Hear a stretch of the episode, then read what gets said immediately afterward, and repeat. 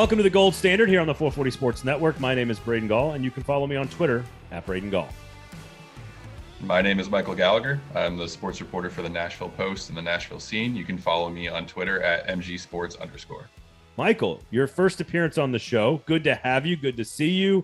Has anything happened in Nashville Predators land in the last couple of days? Anything Oh. at all? I think it's been pretty boring here. You know, nothing ever, nothing fun ever happens with a predator. So Nothing fun. Um, they only make huge trades on holidays. That's what happens Yeah. uh, for the Nashville Predators. Of course, great piece. tweet about it from their own account for like a half hour. I, I know that's really smart marketing by the pro- by the by the franchise. Uh, of course, happened while they don't have a reporter. Brooks Bratten left, and they have no reporter. So it's like, why, why, why couldn't you have hired a reporter before this happened? so you can read. I know Michael, you've got stuff up right now on the post all over the the Ryan McDonagh trade, which is going to be a huge part of what we're going to talk about today on the show. What does that mean for Filip Forsberg? Because we're contractually obligated to talk about him. Uh, I'm I'm I don't know about you. I am fascinated by this Russian prospect thing going on because the NHL draft, of course, Thursday evening, depending on when you're listening to it tonight, potentially uh, the first round, and then of course round seven through two through seven will be on Friday morning, basically. Uh, I'm fascinated with how the Russian war in Ukraine is actually affecting the draft and some players and free agents and all this other stuff. So it, I- I am utterly fascinated with that. So we'll get into that, and of course, um, have some have some fun today on the show as well. But of course, before we do that, Michael, this is this is your first time on the show, Yes. so the gold standard. Let's see if you let's see if you can do it. The gold standard is brought to you by. I, I know this one. It's brought to you by Jaspers. You did it. That's all there was to it. How do you feel? Good. I, I now I must say now that I've I've mentioned them on the podcast, I, I feel like I have to go and enjoy. I've heard Jasper's has a really good burger, and anyone that's met me knows I, I love food, and the way to my heart is a really good burger. So I'll have to go give it a try. Are you okay with uh, pork barbecue on sweet potato fries, waffle fries? What do you think about that? I mean, I don't know how you cannot be okay with that. Uh, it is one of their signature items. Go to Jasper's, of course. Uh, now, here's a here's another question: Free parking, game room's awesome. Do when you play air hockey, do you are you allowed to trap the puck? No, no, you did no. It's it's cheating. Thank you, thank you. I, It's- I it's- tried to think of an argument for being able to do it, but I just I can't. It, no, don't do it. that is that that question is for an audience of one person. So just just just know everybody's out there listening. So uh, go to Jasper's free parking. We we they are one of the best Preds bars in Nashville, one of the best sports bars in Nashville. You can sit down with your spouse and have a great meal. Uh, of course, you can go hang out in the game room, which has got air hockey, pop a shot, skee ball, you know, shuffleboard, darts, you name it. It's all free. Big screen in there. Uh, so of course, uh, they also have the gold standard cocktail, uh, which is named after this year podcast, which is the crowning achievement of uh, of our lives here on the show. So go check all that stuff out. Okay. So what was your first reaction, Michael, when you saw the trade? Because there's lots of different reasons why this this move was made.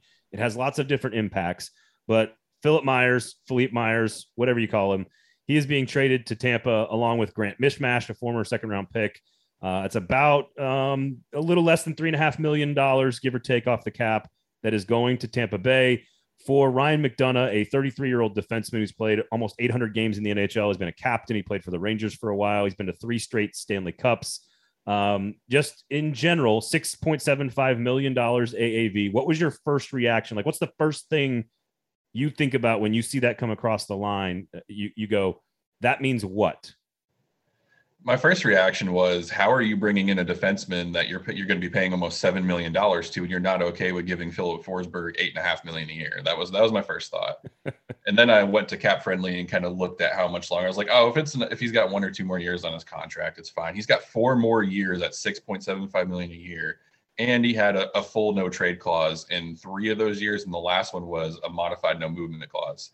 So then I was thinking, well, he probably let like I, obviously the lightning came to him and, and made him told him made him aware what was going on and, and i figured okay well if he had to waive his no movement clause to come to nashville that's a, that's a good sign right it's a good sign that a player his caliber someone who is i think he had the second most um, minutes played second most average ice time in the playoffs behind victor hedman for the lightning this year someone who who is that key to their success wanted to come to nashville he even said that as much in his introductory press conference he said you know they're you know, I, I he said he kind of liked the upward trajectory of the team that he feels like they're they're always a, a, yearly competitor, and that's something that he wants to be a part of. And I know the fan base will tell you that being just making the playoffs is no longer acceptable.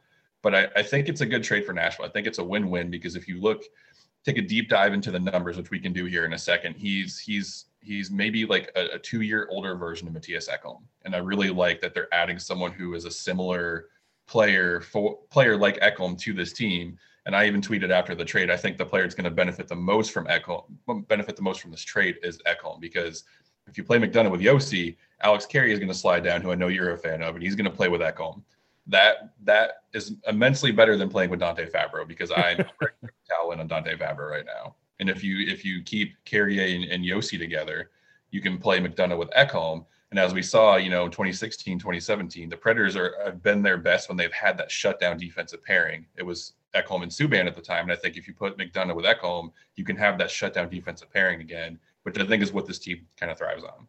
I, I do want to explore some of the pairings, and and so we'll get to that in just a second because now they have like seven left-handed defensemen and like three yeah. right-handed defensemen. So That's they're they are gonna they are gonna ask somebody to play offhand, but like again, that happens in the NHL all the time. We'll, we'll get to that in a second. I I thought there was a couple of different things here. We can get to the cap space as well. I I could not believe that that Mismash and Myers, by the way, were like three and a half million dollars on those, like off the cap. Like that just yeah. was was a big. It was much bigger number than I thought it was going to be when I first saw the trade but it feels like a salary dump for Tampa Bay, obviously.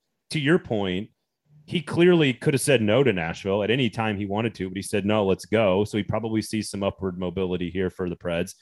I do think that the defense core last year was, I don't, I don't know. What do you think? Like the worst we've seen it since I don't know when. Yeah, um, I mean, um, it was it was probably as bad as it's been the last couple of years, and you're and you're talking about a team that's trotted out, you know, Petter Granberg and, and Matt Irwin and, and historically bad people. And you're and you look and, what's funny is the first probably third of the year with with Borowiecki and Benning, you thought that they finally solidified that third pairing. And then injuries and COVID stuff, and then players going up and down, and Philip Myers for whatever reason it just didn't click. And then you you look at how bad the defense was, and you could argue I don't want to say they had a collapse in the second half of the season because they still made the playoffs, but they weren't. They were better. They had a reverse of the of the of the previous year. They were worse in the second half, and they were better in the first half. And I think that was largely because the defense wasn't good. And Juuse Saros rarely gives up five, six goal games, and he had I don't know how many of them during the last twenty games of the season because the defense just couldn't stop anyone in front of them. And the only time Saros really gives up like just obvious goals is when the defense has let him down. Like he doesn't yeah. give up too many. Like unless you're beating him with something spectacular or you're beating him with like, like a wide open, you know, backdoor pass to on a two on one where he just has no physical human ability to get over there and make a yeah. stop. Like that's on the defense. And I'm, I'm with you. I thought the defense was the worst I've seen in probably pre Stanley Cup era. Um, and, and so I think getting a guy who's been a captain, who is physical, I think he is limited in in certain areas. Like we're used to Carriers and Josi's and Ellis's, even you know, with the shot from the point from Ryan Ellis. I don't think he brings a lot of that to the table, but I think he shores up the physicality, 6'1, 220, shores up the defense core. You know, we were talking last week on on a couple of these issues, like what what are the other moves they're re- getting ready to make around Filip Forsberg? Should they bring him back, which they're close on? And by the time you're listening to it, it could he could already have the deal done what are the other moves? And we were like, well, we need another forward and we need another defenseman, uh, like a high level defenseman. How do they get that guy? Well, now they've got a guy that, you know, you could argue you're getting at the very worst possible time, but you're probably going to get two really good seasons out of him. And, and I think that guarantees their defense in front of Saros and allows them to be a more uh, top three ish team in the Central Division. If you can re-sign Forsberg, if you can't re-sign Forsberg, then none of this matters. Yeah, and then the good thing is you don't need Ryan McDonagh to be really good for five more years. You just need him for two, three, three years maybe, because you have David Farrance, you have Jeremy Davies in the pipeline that you can call up. You, you might draft someone. You might draft someone tomorrow night that that'll you know in two years could be your be the next Sam Girard. Hopefully they don't trade him. Um, you could go out. Poile could go out tomorrow and trade for you know another stud def- defenseman. It's just it's all up in the air. But there's one thing that this team does well it's developed defensemen. So if they can just, I don't want to call Ryan McDonagh a placeholder. He, he's a very good, talented player, but he is 33. He's on the tail end of his career. They just need him to be good for two or three more years and kind of fill that shutdown role while either Farrance or Davies or another prospect or another trade yeah. chip comes in and kind of fills that role in probably about three or four years. So again, we'll get to the cap space. We'll get to what it means for Forsberg because I think it's a pretty clear signal to to Filip that like, hey, dude, we're trying here. Um, and we'll get to the pairings, but, but real quickly on the metrics of what Ryan McDonagh brings to the table. I've seen a lot of the heat maps and a lot of the efficiency charts, and there's some people that say he's not as great on the penalty kill, even though he plays a ton on the penalty kill. He doesn't bring a whole lot to the power play. He is sort of your like traditional physical lockdown cerebral defenseman who's not who, who like Ekholm, you're not gonna notice a lot. It feels like he's gonna play 22 minutes a game, and you're not gonna feel like you notice him a lot, right? Is that what the metrics say to you? Yeah, and I, and I don't know who's saying he's not as great on the penalty kill as they, as they believe because I mean the guy played the eighth most penalty kill minutes in the NHL last year. He played the fourth highest percentage of his team's penalty kill time. Only three other defensemen played more of their team's penalty kill time than Ryan McDonagh, who is apparently on the decline. And not only that, he he's really he like the only defenseman that had more shorthanded minutes per game last year, more than Ryan McDonagh, was Mattias Ekholm. So that right there shows me that when you're playing the Tampa Bay Lightning don't just play slouches. When they get to the playoffs, they're playing really good teams. I don't think they're going to throw someone out there for yeah. that long on the penalty kill if he's not a good penalty killer. It just doesn't make sense. So whoever whoever's telling you Ryan McDonagh is not not as good on the penalty kill as, as he used to be, I think they they need to check the stats. It, it, it was an illustration on Twitter, so obviously it was true. Like it had to it had to oh, be true. Yeah. Um, so here's the other thing: Poile, like Tampa Bay, had no leverage in this deal, and I don't know. Like again, Philip Myers, we thought was a nice piece in the trade when they get rid of Ellis. He you know, I thought the game looked a little too fast for him, frankly, w- yeah. watching Myers again. That's not analytics. That's just the old, old man scouts eyeballs there. Um, I don't know what Mismash had really accomplished in the system to be considered a, he was not considered a, a, pro, uh, a high level prospect for this team.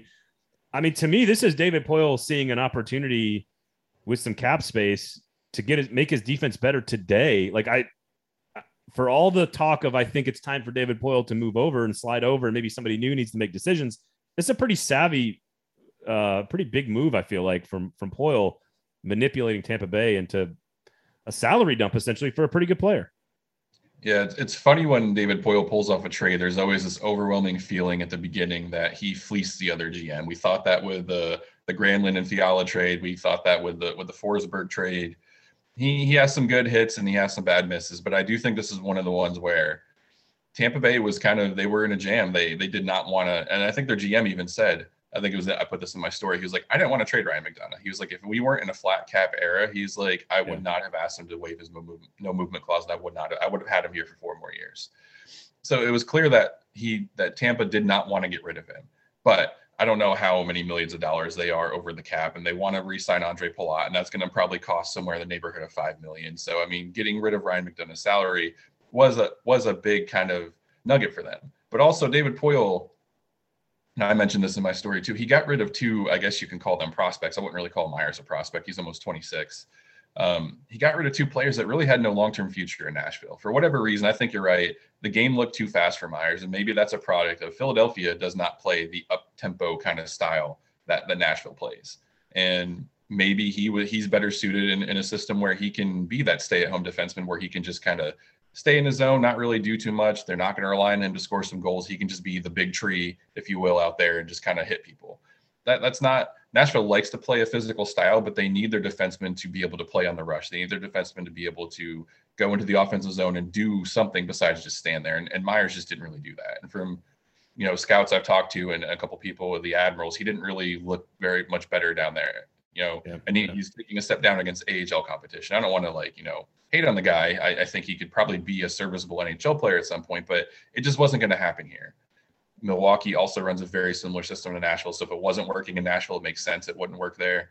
In Mismash, other than the fact that he was big and he had a really fun name, you can't really, no one really remember the guy. I mean, he, he's a big dude and he said all the right things and you really rooted for the guy, but he, he just didn't really have an offensive skill set that really made you kind of get excited about maybe watching him. And, you know, get rid of two players, you you get rid of uh, essentially almost three million dollars here. You bring back six point seven five million, so you it doesn't look as bad when you put the yeah. cap numbers together at, in the end of the trade.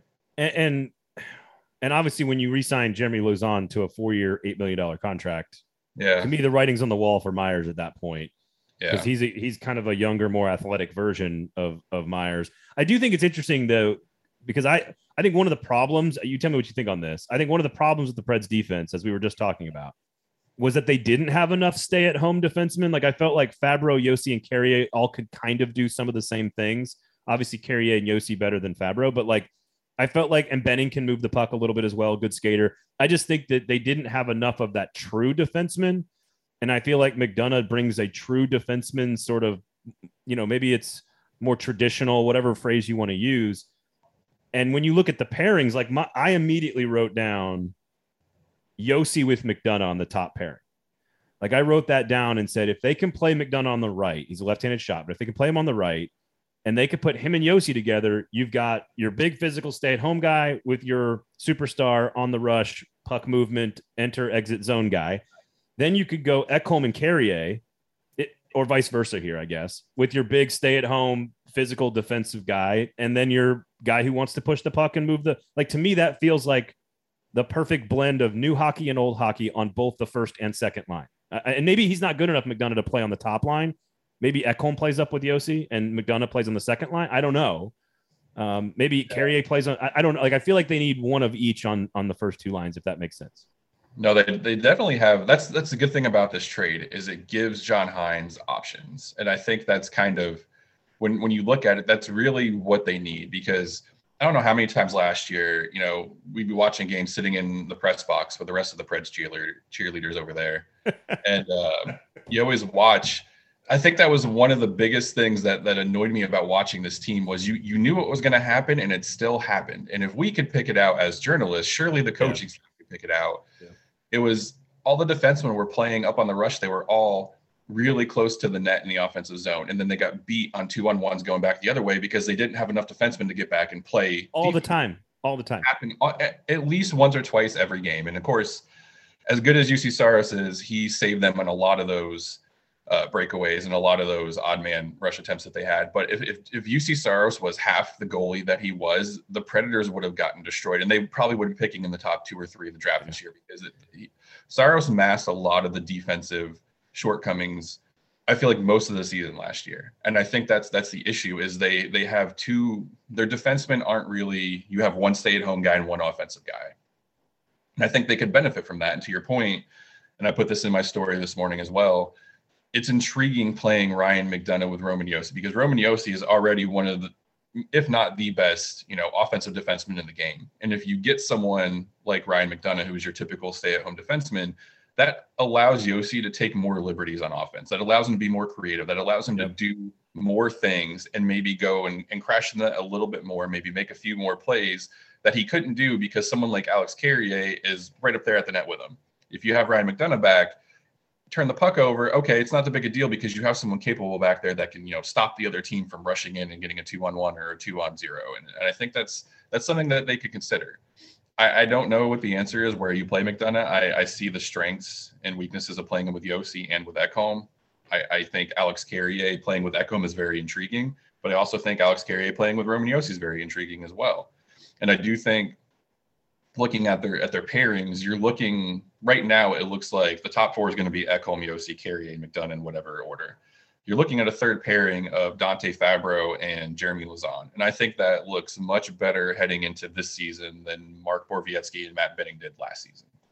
Man, that's it. Cause I, cause I'm with, you said this earlier. Like I thought Burrow Cop and Benning were one of the better third string defense pairings we've seen on this team in a while. And, and don't like you, don't you just, don't you disparage Matt Irwin, by the way. I one of my favorite players to talk to about anything. Matt Irwin, great, great interview. So don't. Oh, super don't, nice guy. Not not the best hockey player. no, but we will not besmirch his good name on this podcast. We, we are pro Matt Irwin stands on the show here. Now, um, Ben Harper, eh, another story. But yeah. I do think Lauzon is interesting in all this. It seems like it's it's flown so under the radar. Like we haven't really talked about it much on the show because of all the stuff that's been going on. But like the Lauzon contract is cl- like they're not picking in the second round because of Jeremy Lauzon. Then they gave him $8 million. Like it's clear that they view him as a starting piece that's going to play meaningful minutes. Maybe not right away, but certainly over the course of the next few years. I, he's kind of a, a, missing, maybe forgotten piece is a better term for him. Yeah, and I, I think the fa- I think he's 24 or he's 23, about to be 24. He's, he's somewhere between 23, 24, 25, somewhere in there. Um, a second round pick is an awfully steep price to pay for a third pairing defenseman. Yeah. But I think the fact, like you said, they signed him, they gave him $8 million. I think David Poile looking at this and evaluate him evaluating him. And maybe maybe John Hynes knows something about his defensive game the rest of us don't see. John Hynes is a very smart X's and O's hockey coach. Maybe John Hynes sees something in Jeremy Lauzon where he's like, you know what, give him a year or two in my system and he can be a top four defenseman. Maybe, maybe that's it. Maybe they, and it, it seems like maybe. the going in a lot harder on Jeremy Lauzon than everyone else is, and maybe there's a reason for it. But based off of what we saw last last you know the last, what 20 games he had with the team, his role is to kind of be that stay-at-home defenseman. He he throws a lot of hits. He's not afraid to get into some fights. I think it, will be good to have someone like him to anchor that third pairing because Dante Fabbro can be more offensive, but he he's I feel like he's still learning, which is crazy because he's been in the system for like three or four years. You yeah. think he would pass that learning and he would be a stable. When they first drafted Dante Fabbro, I thought, okay, if he could be anything like Kevin Klein, be that second, third pairing defenseman that doesn't really mess up a lot, you don't really notice him but contribute can contribute a goal when needed. That would be the perfect scenario for Dante Fabbro. and I feel like he's he's kind of fallen short of that. But I think yeah, he's he's Jeremy Lauzon will be will be good to work with someone like that. Yeah, and I saw like I, I, saw him come out of the gate with a lot of talent. I would really thought he did really well. Then he kind of stepped back in his second first full season, and like I didn't like what I saw. Then I thought last year he got a little bit better, but it wasn't as good as we expected. So it's kind of been this like up and down evaluation of his progress. I would not be surprised if all of a sudden Dante Fabbro somehow puts it all together and in his fourth or fifth full season in the NHL, all of a sudden he's a pretty good defenseman. I, I wouldn't be surprised yeah. at that. I'm not banking on it right now, but I wouldn't be surprised at that. Um, uh, $18 million in cap space now after all this move. By the way, I don't understand the Philly people that are are talking about these trades like Myers. Like to me, if you want to do the actual calculus on the Ryan Ellis trade, the, the Nashville Predators traded Ryan Ellis and got Ryan McDonagh, Cody Glass, and Mattias Ekholm. That that is what they got for Ryan Ellis. They traded him away and they got the money to sign Ekholm. They now have acquired McDonagh for nothing, and and they got Cody Glass, who's you know ideally a a starting centerman on one of the bottom two lines next year. Yeah. For this, for this team, that that's a huge win for the Predators. That's not a what. Yeah. What are the Philadelphia people doing? Yeah, I saw I saw someone. I think he was from Philly. He tweeted me when I when I tweeted out.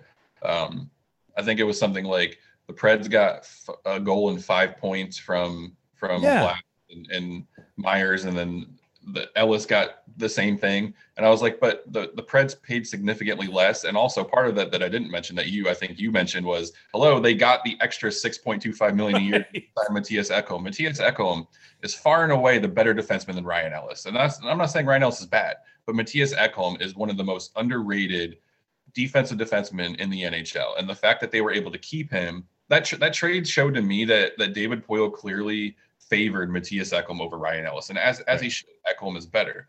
But also, like that's that's the un the unseen part of that trade was was opening up the cap space to re-sign Ekholm, and a lot of people don't realize that. And it was it was not a very good trade. Both teams don't look good coming out of it. But even if even if you wash everything else, the Predators re-signing Ekholm, I think, was was the yep. key to that trade right there. It's why he made it. It's it, I. also, Ekholm played hockey games last year, so there's that. Yeah, more than five. there's there's that. Um, so again, Cody Glass, Ryan McDonagh, and Mattias Ekholm is what you got for for Ryan Ellis. That's just, and I'm not that, ready to throw the towel in on Cody Glass. The kid's no. only three. I still think he can be a pretty, at least decent top six forward if all things go according to plan and John Hynes can work his his developmental magic or whatever. I think he could be a pretty good top six forward. He just yep. he needs stability. And unfortunately, we've been saying with Tolvanen, that's what we've been saying with Fabbro. Like I know, I know. guys, they need stability. C- couple of uh couple of weeks ago, Karl Taylor, long sit down interview I did with him, talked a lot about Cody Glass. So if you want to see what he needs to work on, what do you think he can be in the future, make sure you go check out that interview. Um, all right, so there's $18 million in cap space. We'll get to Filip Forsberg here. Before we do that, of course, a reminder that the gold standard is brought to you by the wonderful and amazing folks at Jaspers. Look at you, two for two. I like that. You're like a you're like a John Hynes power play.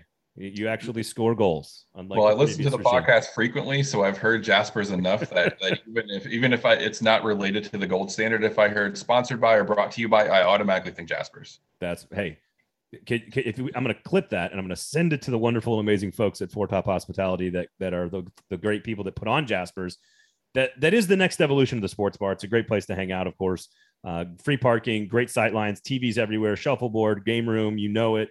The the flatbreads are amazing. The shareables are great. You can go for a nice meal and get some like they got like scallops. They got all kinds of great stuff on the menu. So they get you can go kind of for whatever type of evening you'd like to go for, you can go. It's it's it's what makes it uh it, it is it is the five tool sports bar is what it is, I think. As, as yeah, exactly. So go to Jasper's. Okay.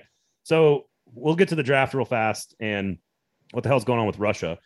But 18 million in cap space. Gover said last week on this episode, it means that there's probably at least two moves coming on top of Forsberg. And certainly he nailed it. We've got the McDonagh trade now as proof of this. There's still enough money to go get Forsberg. I still think they need another piece. I still think they need another wing.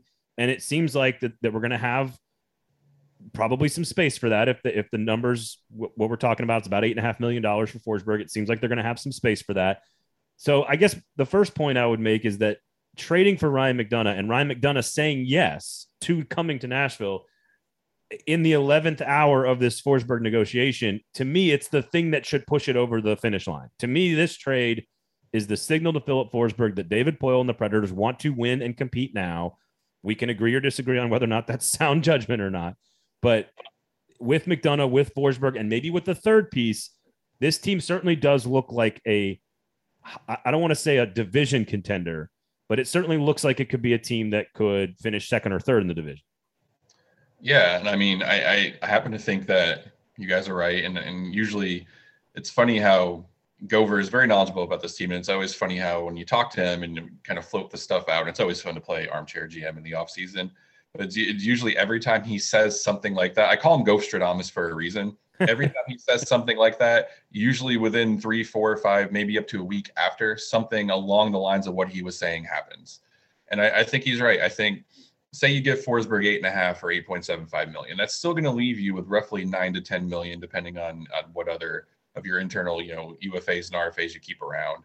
Um, that's still going to give you around 10 million in cap space. Say you you keep one or two of those other players. Yakov Trenin is really the only guy I'd, I'd really be concerned about, you know, bringing back. You can let Matt Benning go. You can let Luke Kunin go. Luke Kunin was very worthless last year. There's no space almost now for a guy like Benning, honestly. Yeah, exactly. So you let those guys go because they would probably command at least a million and a half to, to three million, somewhere in that range. And I think you go and you get another top six forward. And if, if I'm David Poile, I'm looking at there, there's a few guys, but if I, if I'm David Poile, the guys I'm considering is whoever the Colorado Avalanche don't re-sign between Nichushkin and Andre Burakovsky. One, you go and get those guys because they both had career years this year. They very much prove that they are top six forwards. I think you go and get whoever the Avalanche don't resign because one, you're taking them away from a division competitor, and two, you're adding someone that just won a cup. And they talked about it when they traded for McDonagh. The whole reason they they wanted someone like him is because he's won he's won before. He he's been there. He can be that veteran presence and that that voice in the locker room whenever right. they are down two or three games the Avalanche. I, I love the Stanley Cup experience and I love taking something away from Colorado as a strategy. I don't love re-signing somebody off, off of a career year when they played with that much talent. Any concern about playing with those players? Like when you're with Kadri and MacKinnon and Landeskog, like that's that's why you're having a career year, though, right? Are you concerned about that? True. I, I would worry more about it, I guess, with Burakovsky, just because this kind of it wasn't like a slow buildup to this year. It was like he had a good year, like a, a mediocre year, and then yeah. it kind of bounced down and stuff. With Nichushkin, ever since Dallas drafted him, I don't know, in the first round, I remember however many years ago it was, there was a lot of hype around him. He was supposed to be like the the next Evgeny Kuznetsov, that what Kirill Kaprizov is now. That's what he was supposed to be. Right, he's right. always had the talent. He's always had, I don't want to call it the hype, but he's always had that kind of the expectations that he could be that guy. And I think now it's, I think playing with the Avalanche's talent really helped him but I feel like it's more of it's a it's a realization of his potential. So I would worry less about it with Nichushkin than I would with Burakovsky. That being said, there's probably a greater likelihood the Avalanche are thinking the same thing and they re-sign Nichushkin and Burakovsky. Burakovsky is available, but.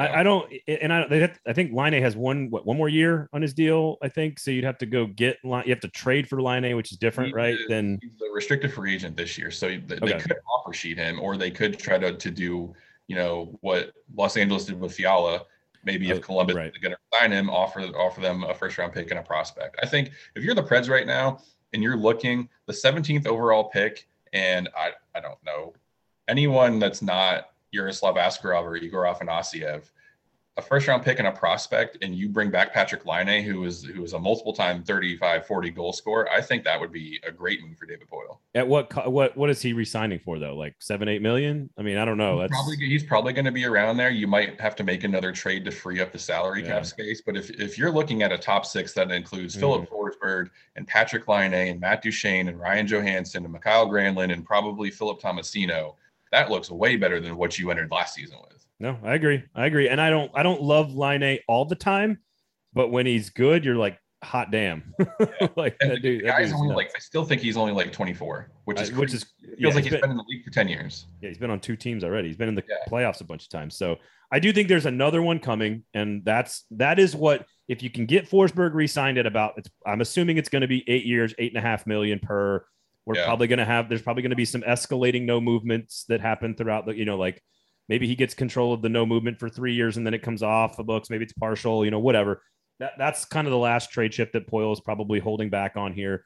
Um, but they got that. There's one other move still left to be made on top of the McDonagh move and the Forsberg resigning. And if they do that, then I feel like this team is more of a contender. They have actually changed their lot in the Western Conference. I again, I don't think they're better than Colorado. I don't think I don't depending on what Edmonton looks like, or some of the development players that are happening out in the Pacific Division. There's a lot of teams that are developing a lot of young talent right now. I, I don't know where this team falls, but but Minnesota is not. Is Minnesota going to be significantly better? Is St. Louis going to be significantly better? I don't know. Yeah, and I think that's the thing that David Poile is trying to tell the fans that they just don't want to hear is no one is going to be Colorado. This that team this year with the collection of talent that they had. Colorado next year isn't even going to be Colorado this year.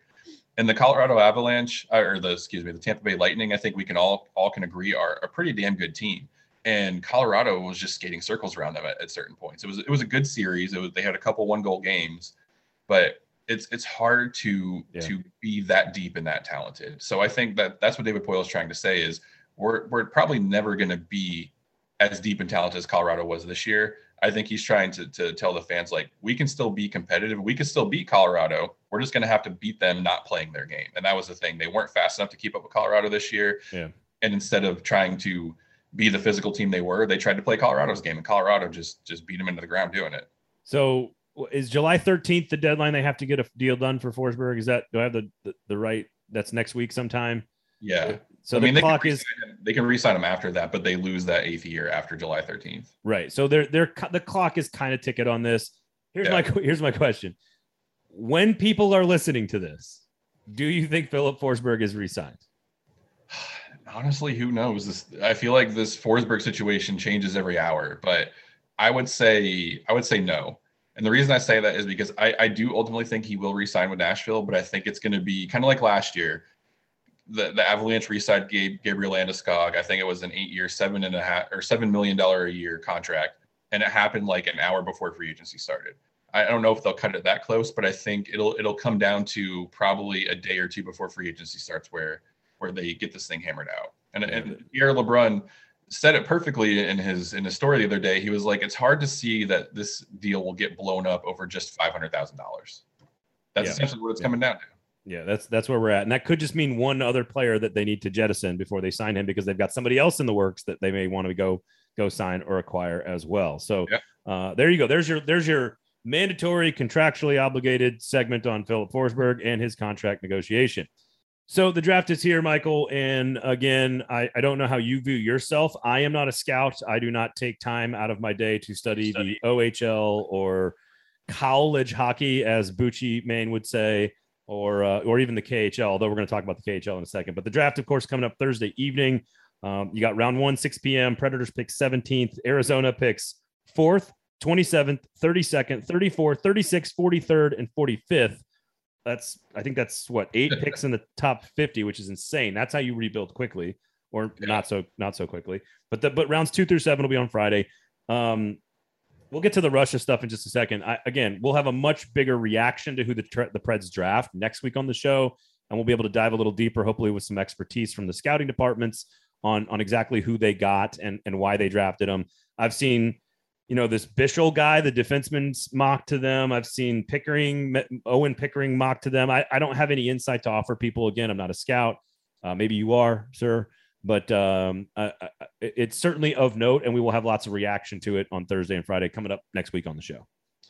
I I am not a scout, but well, I don't even I don't even want to add a but. I I do like watching prospects. I do. I don't keep okay. up. All right. I don't keep up with it like I I used to. So when I was with uh, Justin Bradford at Penalty Box Radio, that was kind of they brought me in to do prospect stuff, and that's kind of how after I left on the forecheck, that's kind of how I got back into the Preds game was was watching, you know, not hours and hours. Like I'm not Corey Pronman or anything, but I was watching some uh, some prospect tape, some uh, Montreal or not Montreal, wow, Milwaukee Admirals games, YouTube highlights and stuff like that. So I, I'm a little more educated than the average fan, but I wouldn't I wouldn't go scout territory. But I, So I do. let me let me ask you strategy then. Defensemen, now that they've gotten McDonagh, now they've gotten rid of Myers, they've re-signed Lauzon. Do they need to go like they are lacking in the defenseman department in the in the prospect pipeline here?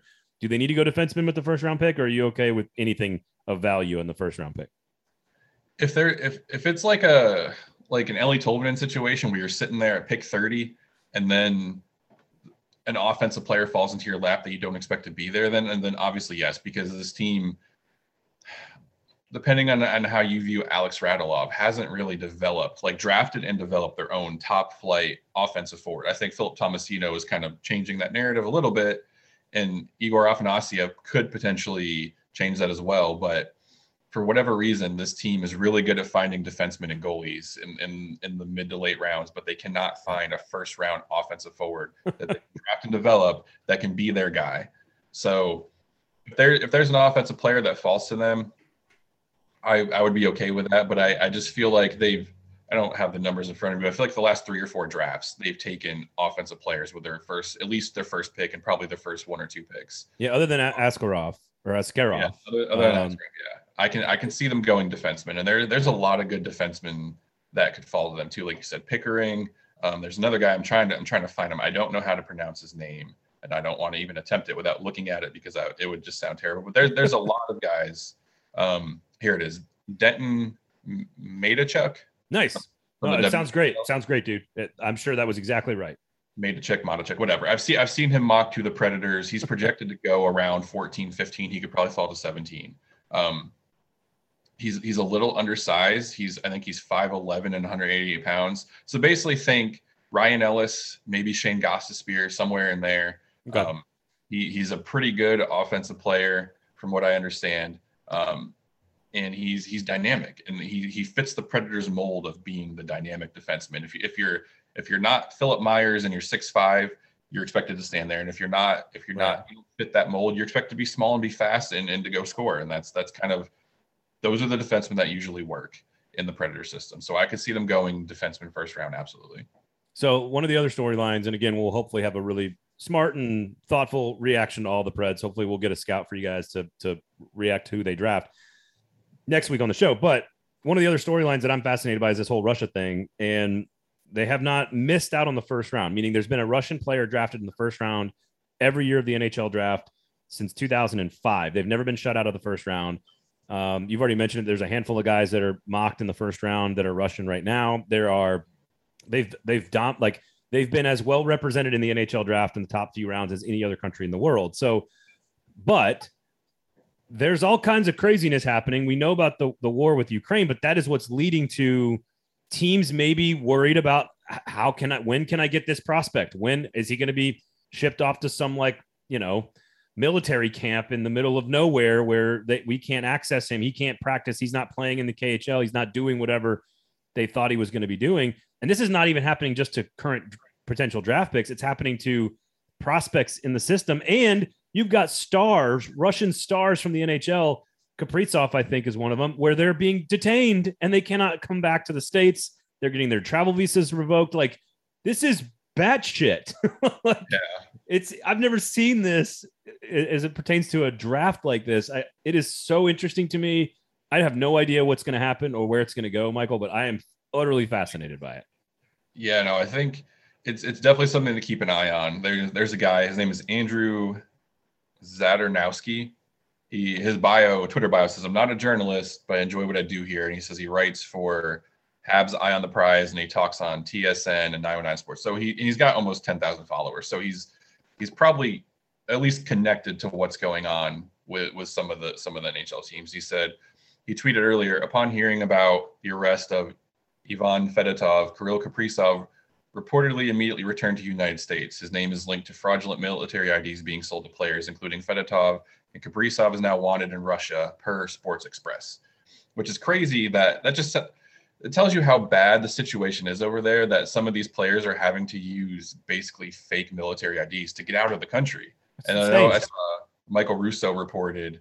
Um, he's the the Minnesota beat writer for the Athletic. He reported that he reached out, I guess, to the or to the to the Wild and asked, and he heard that um, Kaprizov is not back in the United States. So there's a potential. Oh there's potential God. he could still be over there, which is just crazy because you're looking at some of these guys maybe never ever getting out of Russia because of how bad it is over there. He, he's in. The, so I don't know if you. I don't know if you're a, a Ben Macintyre fan. He's an author. He wrote this the the Spy and the Traitor, one of the greatest KGB, MI6, CIA books you'll ever read. It's about the Cold War. Like I'm I'm seeing Kapril Kaprizov, like one of the best players in the in the Western Conference in the NHL at the highest level in the world. I can just see him getting in a trunk in Moscow and like somebody having to drive him to Finland. Like that's that's what that that is what happens in the book, and that's what I'm seeing in my head. And I'm going, this is 2022. What are we doing? Yeah, and and you wonder what some of these players that are that are NHL prospects that that are NHL teams own the rights, but they're still over in Russia because they either played for the KHL or they were, you know, in whatever the junior leagues are over there. You you wonder what's going through their mind if they're if they're like, I'm I'm trapped here. I'm going to have to play in the KHL for the rest of my life, or I'm going to be captured and sent to like a military camp, and, and the Russian government is going to control my life from now on. Imagine being that happening to you at 18, That's thinking you're going to be a professional hockey player just it's absolutely insane. Like it's nuts. That whole all every one of those sentences you just said is completely insane to me. I don't. I it's it's it's beyond comprehension. Um, and looking I, at the draft rankings, it, it, I don't think it'll affect this draft as much as it normally would, because usually the first round is at least half of them are like Russian players. And you look at it, right. the highest ranked Russian prospect is Danila Yurov. He's ranked number 10 overall by the Athletic and then I think you get to 13, you have another another winger, and then you have and give someone else in like the 20s, and then after that, it's it's all second and third round picks. But you have at least three players that are probably really impacted by this, especially if you're Yurov. You're you're I mean, he's he's essentially he's slotted to be drafted around where Filip Forsberg was when the Capitals took him. I, I honestly think this is an opportunity for the Predators. Honestly, like whether it's 17, I guess it's not in the second round, but if it's if somebody if they just all fall because no one wants to take the risk. If you can get a top 10 player at 17, great. And again, if this is a guy who's going to take years to develop, well, hopefully we're not in war times in Ukraine for years. That would be atrocious and terrible for everybody.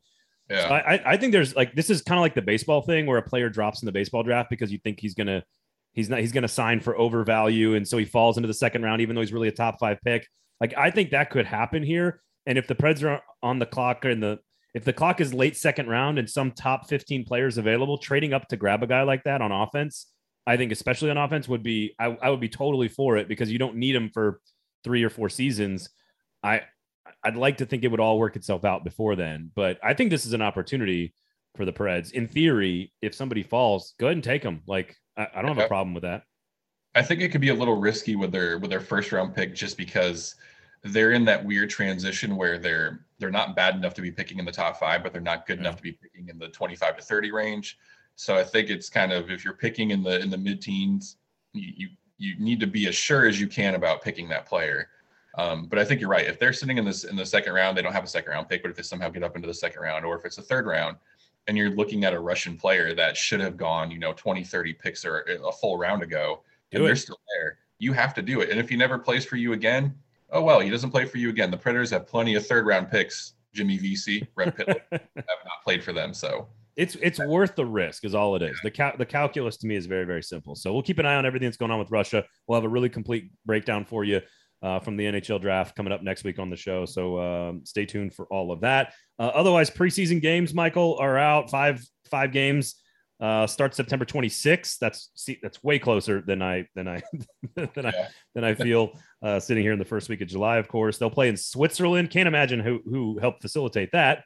Um, they're going to play in Switzerland as one of their five pre uh, preseason matches, and then the season's here. So we're we're not too far away. let's get Forsberg signed. Let's see what happens. Let's see what the lineup looks like. See what free agency looks like. So uh, should be a lot of fun. Where can people follow all of your work and read all of your scribings, my man? You can follow me on Twitter at MG Sports underscore. You can read my almost daily Preds coverage on the Nashville Post. We have some longer form stories on the Nashville scene. And a quick note about about the, the preseason. And then I think they play SC Bern at the beginning of October, and then they open the season against is it the Bruins? I think over in Switzerland. That's right. We, the Post will actually have coverage from that game. We have we have a sports contributor that's going to happen to be over there around that time, and he was like, "Hey, I'm going to be there. Um, if you give me credentialed, I'll cover the game for you." So we're going to have live coverage live from Switzerland of, of that of the Global Series game. I can't imagine that the Tennessean will be there. oh, definitely not. But, no disrespect well, to Paul. I love you, Paul. Uh, the other Paul, no disrespect, uh, yeah. but I can't imagine Gannett's going to be sending anybody to, to, to Switzerland to cover a match or a couple of yeah. games. And technically, That's, we're not we're not paying to send anyone. He's uh, gonna, uh, don't gonna don't don't. Don't, don't don't say any of that stuff. Don't. We will have live coverage there. Just I don't I don't think anyone else. Teresa Walker might be the only other local yeah, reporter that'll be there. Teresa actually has a house there. Uh, you don't know. She actually she actually lives in Europe as well, part time, uh, as well as Memphis and Southeast Asia and a variety of other locations across the globe. She's everywhere. Uh, yeah, she is, man. All right, so uh, good hanging out with you, man. Thank you so much for for spending some time with us this week. We'll be talking soon, I am sure. Make sure you check them out on the Twitters. Make sure you check them out on the websites as well. All the describings there. Make sure you go to Jasper's as well. Free parking, great food, next evolution, the sports bar. You know the drill. Order yourself a gold standard. Support local businesses. Support Four Top Hospitality and Jaspers. We do appreciate it. Thanks for hanging out. For Michael, my name's Braden. This has been the gold standard here on the 440 Sports Network.